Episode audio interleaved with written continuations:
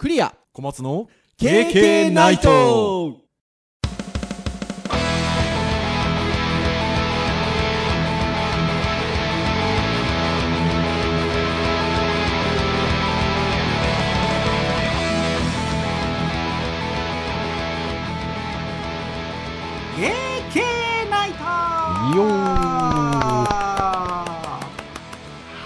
ということで第376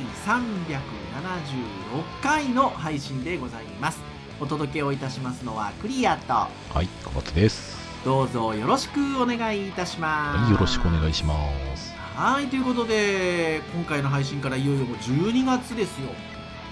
なんかね毎年12月忙しいんですよね。まあそうですなんやかんやで。はい。でね死が走るとは書きますが、まあ、一応先生業を私ど先生が走っちゃうぐらいの忙しさということでいやー本当に忙しくてですね。もう大体ね去年なんかは去年一昨年は逆にコロナ禍ということで家にいるからということもあるかもしれませんが体調がそんなに崩してないんですけどその前までは私大体体調崩してましたもんね。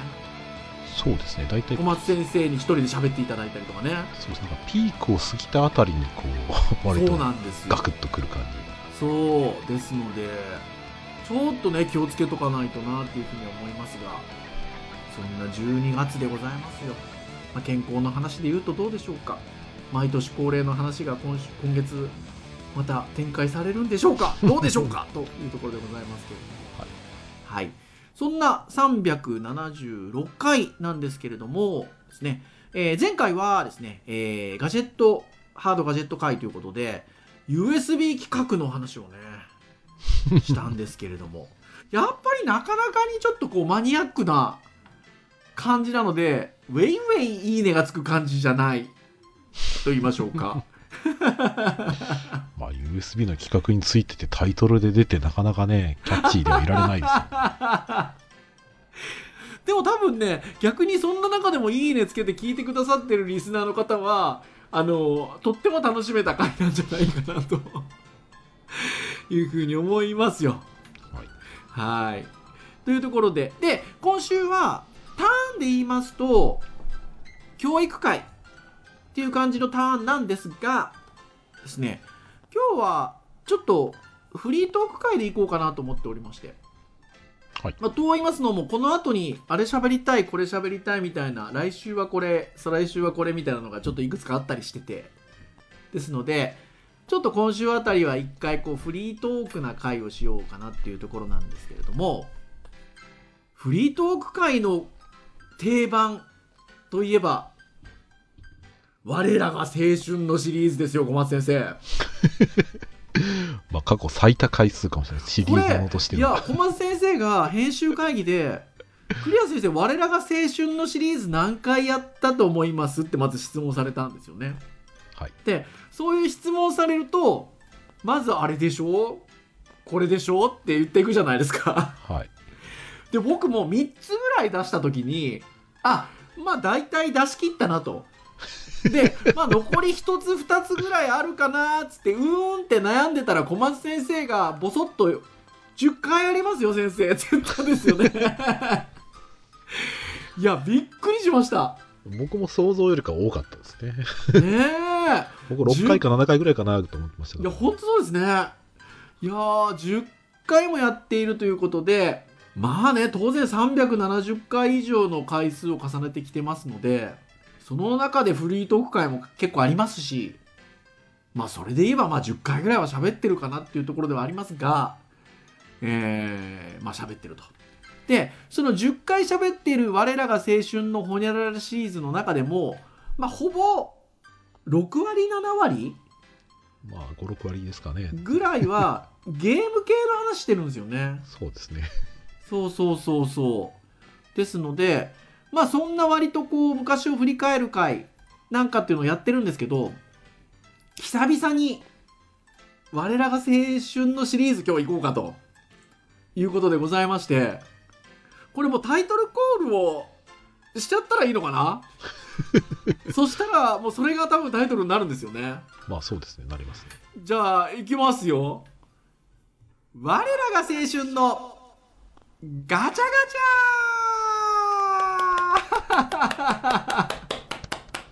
多分こうねエコーかけていただいたんじゃないかと思いますけれども。ちょっとガチャガチャについて喋ろうかということでございますよ。これいろんな呼び方あるんですよね。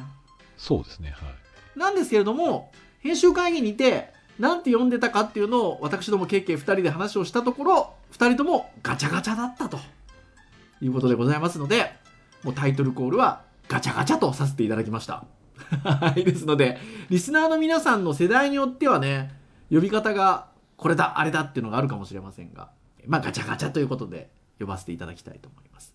ちなみにですね他にどんな呼び方があるのかっていうとガチャポン。あとはガシャポン。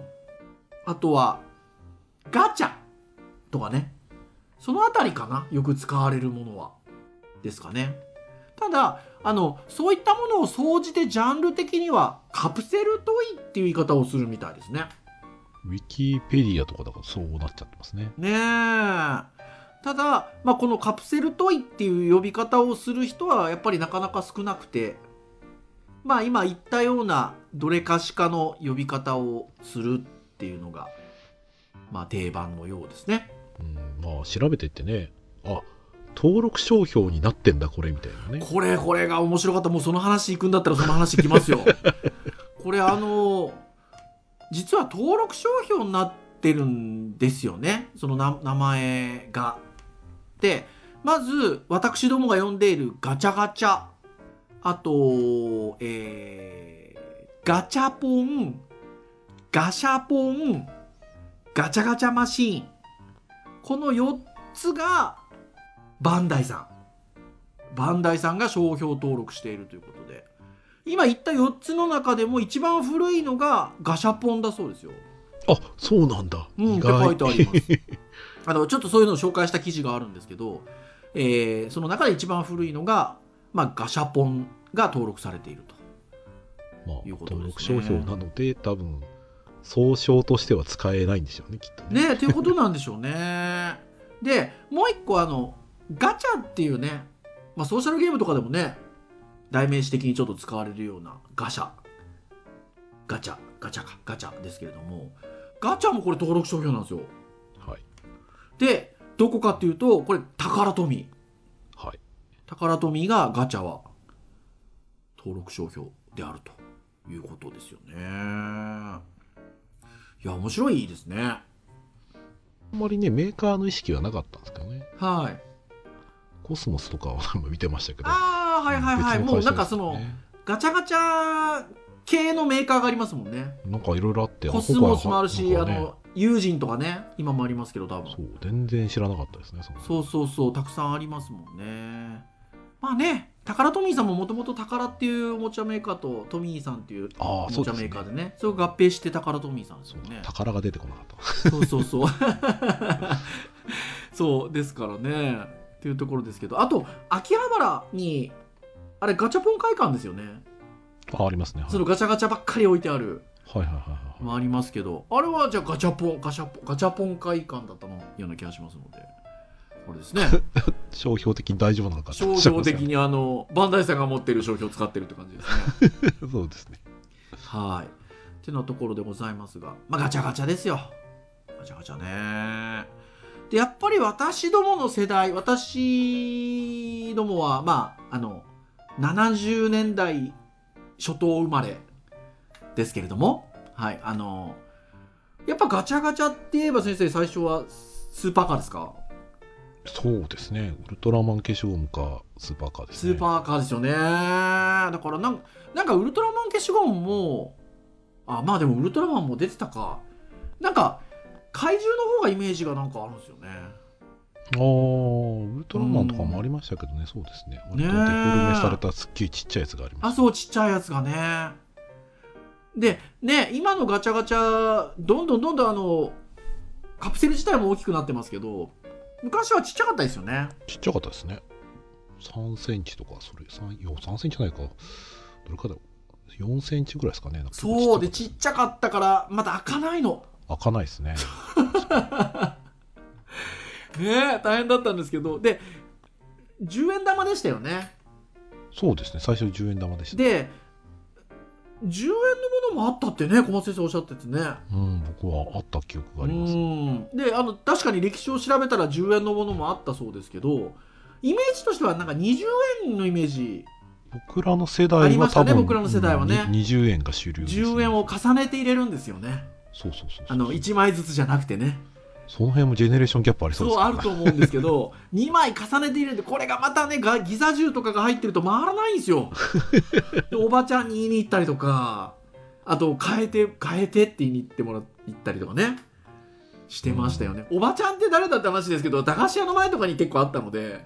そうですね。駄菓子屋とか文具屋さんの前とかね。あとパン屋とかのもありますそうそうそう。だからそこのおばちゃんにちょっと回んないから10円変えてとかね言いに行ってたわけですよ。はい。やっぱりなんかやっぱ怪獣の消しゴムウルトラマン消しゴムスーパーカー。でやっぱスーパーカー消しゴム遊んでませんでした？あのカチカチってやって。あやってましたね。ペンの後ろで。こボクシー。あれでしょ？ボクシーでしょ？はい。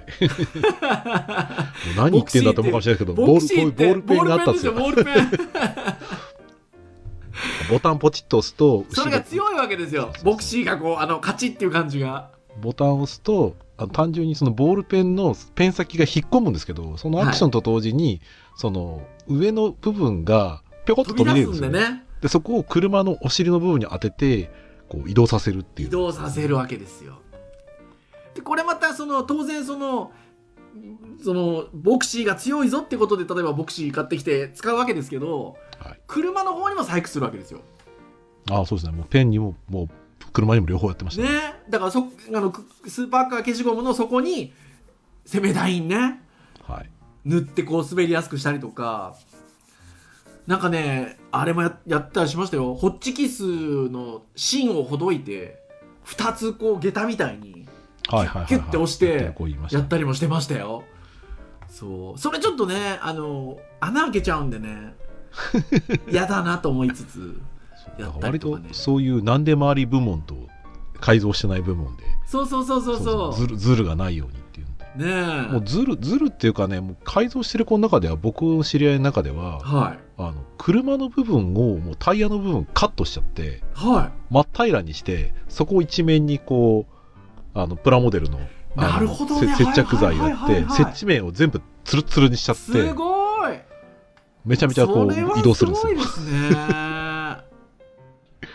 しかもね想像つかない聞いてる人想像つかない人もいるかもしれないですけど、僕らそれをですね、まあ、部屋の中でもやりましたけど結構外でやってたんですよ割と。団地とかのねそのところでレースとかをねやってましたそうですね。いやー懐かしいですね。スーパーカーはねあのスーパーカー自体がそもそもブームだったじゃないですか。スーパーカーブームでしたね。スーパーカーブームね。カウンタックとかね。そうですね。僕はもうランチャーストラトスが大好きでした。ねあーランチャーストラトスね。だからまあスーパーカー消しゴムもそうですしスーパーカーのあのーカーカードみたいのとかありましたしねサーキットの狼とか漫画もありましたしね。そうですね。うーん、流行っもう本当スーパーカーブームでしたね。で、そんなところから始まって、で、やっぱりガチャガチャでっていうと金消しですか？そうですね。もう小学校多分高学年ぐらいだったと思うんですけど僕多分もう東京に来てる頃だったので。多分ね、金消しの時代って結構長かったと思うんですよね。ああまあそうかもしれないですね、うん。結構ちっちゃい時からあったかもしれないですね。そうそうそう。だから、なんか割と、僕のいとこの子供とかが、僕、いとこ連中の中ではし若い方なので、ちょっとお姉さんのいとこさんとか、早めに結婚しちゃうと、僕のどれぐらい下だろう？ぐらいにいとこの子供とかがいたりするんですけど、うん。そういう子も金消し買ってましたもんね。ですね。カツオ君とタラちゃんの関係ですね。そうそうそうそう。なのでうん割となんか金消しは時代も長かったんじゃないかなと思いますが。やっぱ金消しはちょっと何ですか？あのなんかロマンがありますよねまたね。いろんなやっぱ超人がいますし、はうん、着色できるように肌色で最初売られてそうそうそうそう着色してる人珍しかったですけどね。あ確かにね、うんでもあたくさんあれそういうことで肌色だったんですか？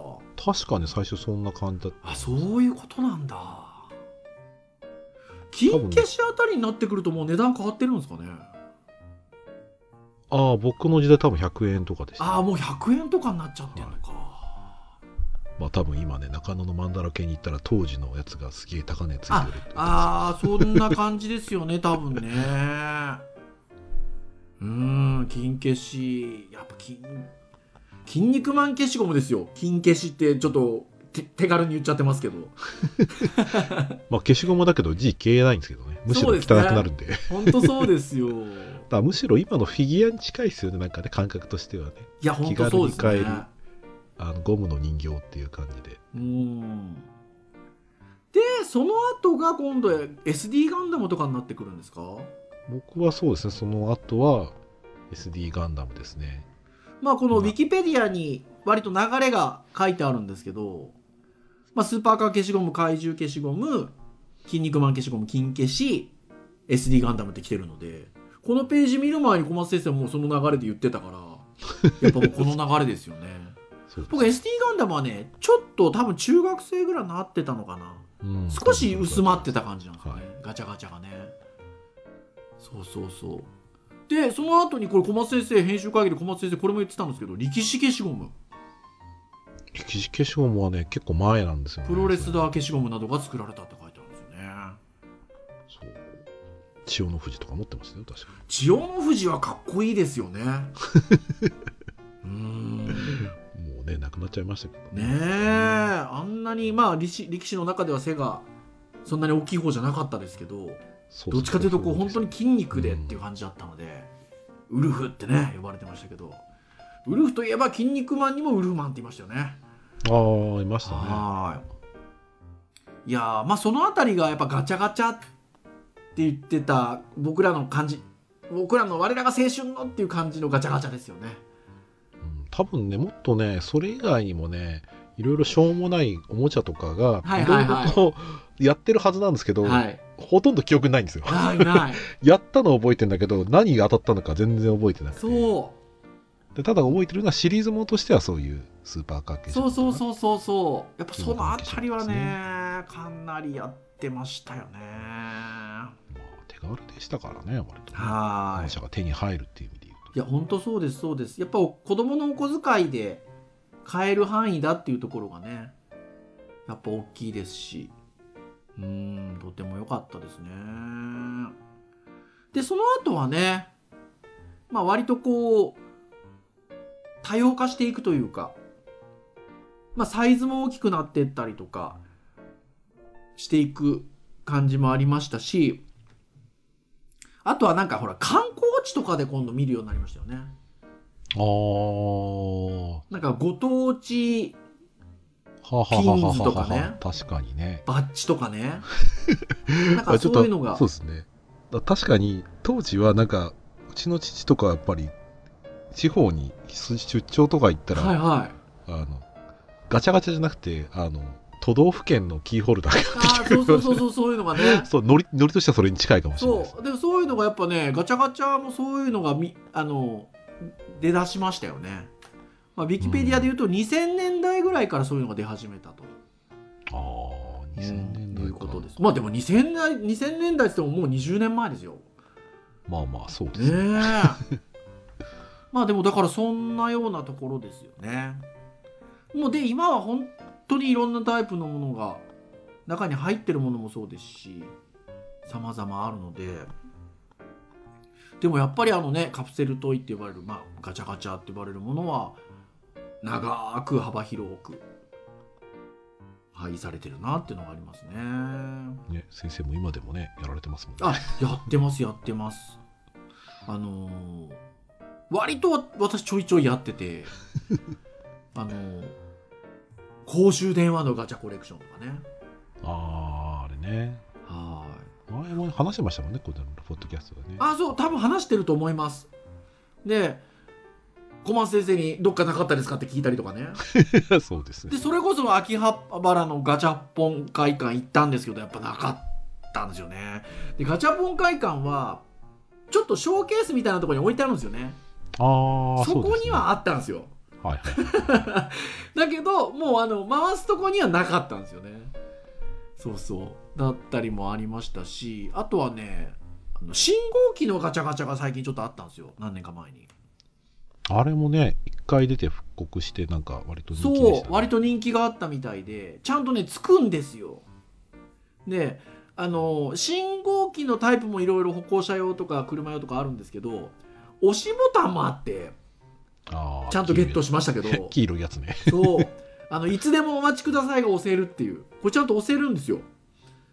ですのでもうもう萌えポイント満載 ですよ。だからこう見ていくとまあまあ子供が買わんでもないですけど公衆電話だ信号だはもうどっちかというと大人狙いですよねこれね。うんあの、ガチャガチャャをやってた私どものような世代をですね直撃してきてるわけですよメーカーが。まあそうでしょうね。お金だから小金を持ってますからね。小松先生が最近買ったやつってのはあれでしょ？麻雀パイでしょ？そうですね。1年ぐらい前にショッピングセンターで買ったやつなぜか回した やつが麻雀パイのあのやつで。ちょちょっと企画もの的なやつで、ね際の麻雀パイじゃないやつです切りたい麻雀パイっていうタイトルになってましてもういわゆるバッサリ切る切るあの言葉がパイについてるんですよねそうなんですよ。爪とかね。風とかね。風を切る。爪を切るね。前髪を切るとかね。自腹を切るとかね。いろいろあって。で小松先生は何が出たんですか？僕は営業電話って書いてある。じゃあ営業電話を切るですよ。そう。何気キーホルちょっとキーチェーンがついてるんですけど何気にサイズは通常の麻雀パイと同じサイズです、って書いてありますよ、はい、同じサイズです。今あの切りたい麻雀パイのページを見てるんですけどで麻雀パイ知ってる人は分かると思うんですけどあのいわゆるマンズって大体数字の部分があの黒ではいはいはい。そのマンズのマンっていう字が赤なんですよ。はい。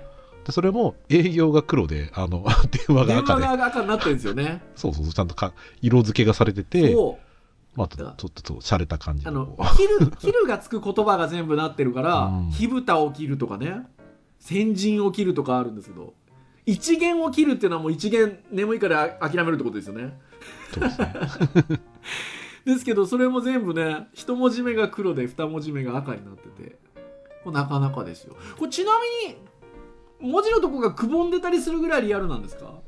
あちょっとくぼんでますね、はい、ああすごいじゃないですか。じゃあモーパイできるっていう。モバイできます、ね、何書いたか全然わかんないですけど、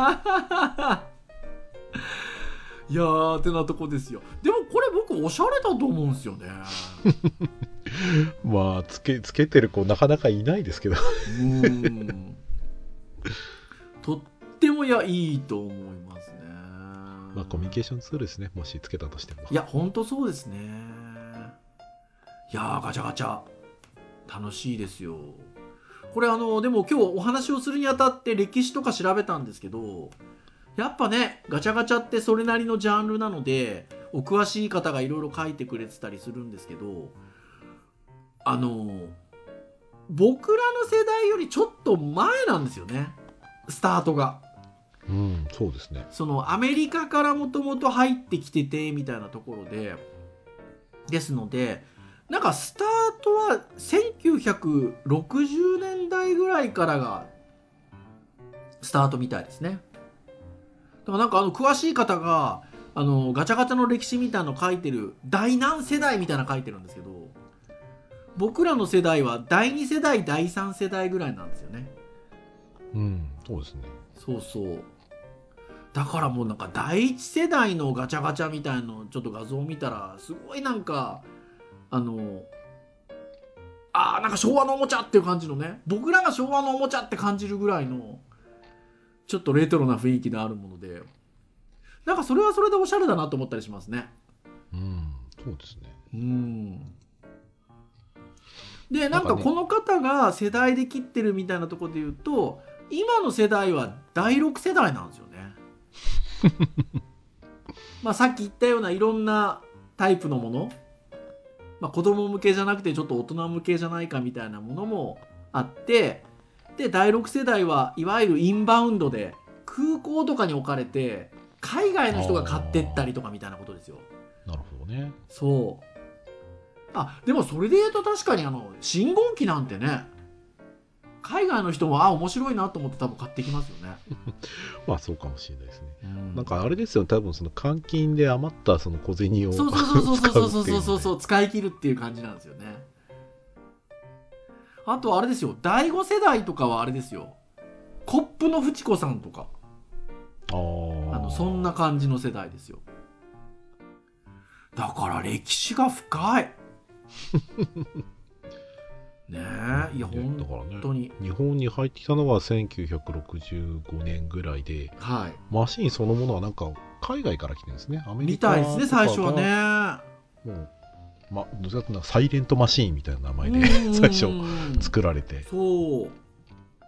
来てるんですよね。だからなんか当時はその海外のおもちゃがその安い値段でガチャガチャ手に入るっていうので中身も海外製だったっていうふんふんふんふんふんふ感じだったんんですねえですのでまあだからガチャガチャの機械自体もだんだんだんだん年々年々進化をしててなんかこの第6世代に至ってはですよ今のなんかもうあの中国とかに進出してるらしいですよあの日本のその バンダイと海外の会社が提携して中国に進出してると。でこれがもうあの中国で展開されてるガチャガチャがキャッシュレスガチャマシンですよ。さっき10円だ100円だって話してましたけどキャッシュレスになってますから。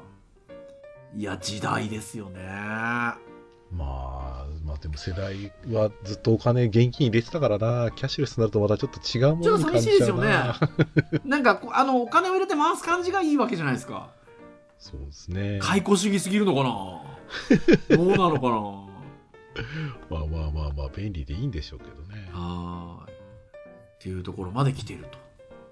なんか今後びっくりするようなガチャガチャって出てくるんですかね？どうなんですかね？どうなんでしょうねでもまあ本当に今たまにやっぱり駅にやっぱりたくさん置いてあるのではい。駅とかで見ると1回500円とかねそうそうそう、もう高いですもんね。うんそういうの見るとああそういう時代なんだなっていう感じもするしやっぱ中身のものもねやっぱすごくよく考えられてるなっていや、ほんとそうなんんですよね。ってガチャポンで海洋堂のフィギュアがこう入ってるとか。すごいよなと思うはいすごいリアルなやつとかもありますいや、からねほんとそうそうそうそうそうそう。あとはなんかね、動物系のやつとかね、うんありますよね。まなんか動物が土下座してたりとかちょっとこう変わったなんか擬人化したような感じのものとかねほんといろんなタイプのものが今ありますそうだから自分で今欲しいなあったら欲しいなと思うのだと、うん。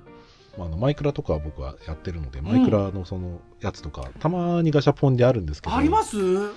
でもなかなかないんですよね。それ多分あれでですよ。うちの娘と奥さんそれ聞いたら多分回しに行きますよ。